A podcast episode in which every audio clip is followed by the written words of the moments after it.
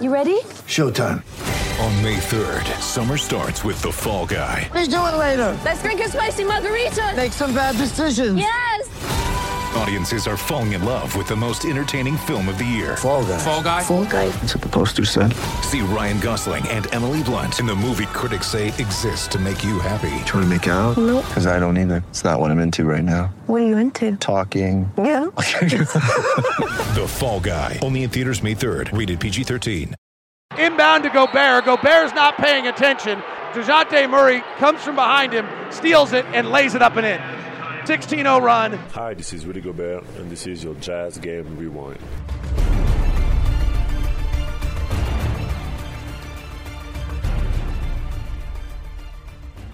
Hello and welcome into your Jazz Game Rewind. I'm Tori Reeves, and of course, it's never good to start off the second half of the season following All Star break with a loss, but that's exactly what the Jazz did as they fell to the Spurs 113 to 104 in a game that was really decided in the second quarter. After a back and forth first quarter, the Jazz really climbed back in this one and were about to gain momentum as they only trailed by four points, but that's when the Spurs went on a 17 to 2 run to end the second quarter. DeJounte Murray had 23 to lead all scorers. You can blame it on whatever, but my culprit is these yellow statement jerseys they dropped to one and seven while wearing these jerseys and and their scoring margin when wearing them is a minus 14.2 points per game in their last four games wearing these statement jerseys. So blame it on whatever you will but i'm going to blame it on those yellow statement jerseys. We got to have a little superstition if you're a fan Another big difference in this game was the three point shooting for the Spurs. Now, they only had 10 for the game, but they had eight in the first half. Plenty of calls from David Locke sounded like this. Murray double picks way to the top. Murray was very potent when DeRozan was out to Forbes for an open three, and he hit it. 44 30. This game is not close.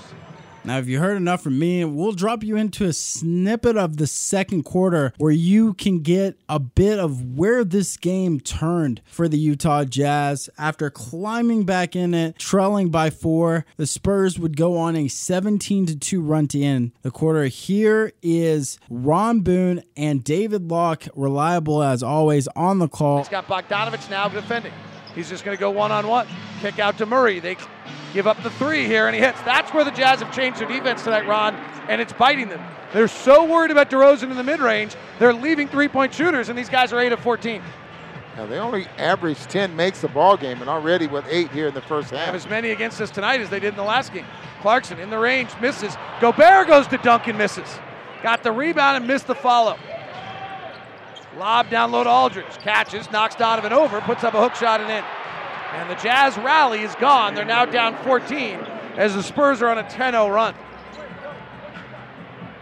Jazz look tired, really tired. The altitude seeming to be bothering them like it does visiting teams. No excuse for being tired.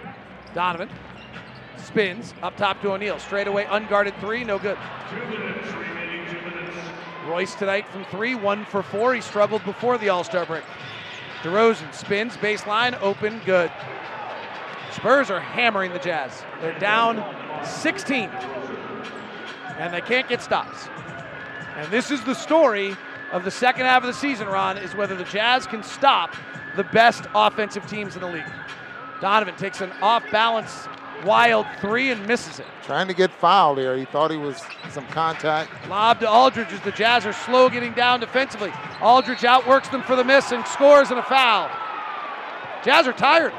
They're not running the floor. They're not executing their offense. They're just getting hammered right now.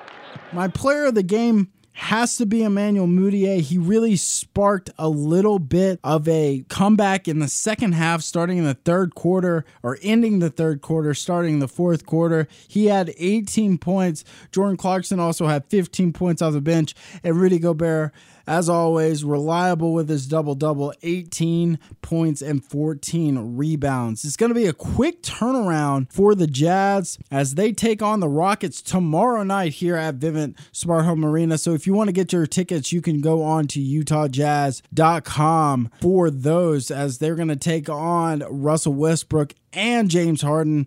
Now, there are some silver linings from this loss. The Denver Nuggets, who they were chasing, also lost, so they did not lose ground while chasing that second and third seed in the Western Conference as the playoff push comes to light. Now, that's going to be all for me as this has been your Jazz Game Rewind. I'm Tori Reeves. Have a good night.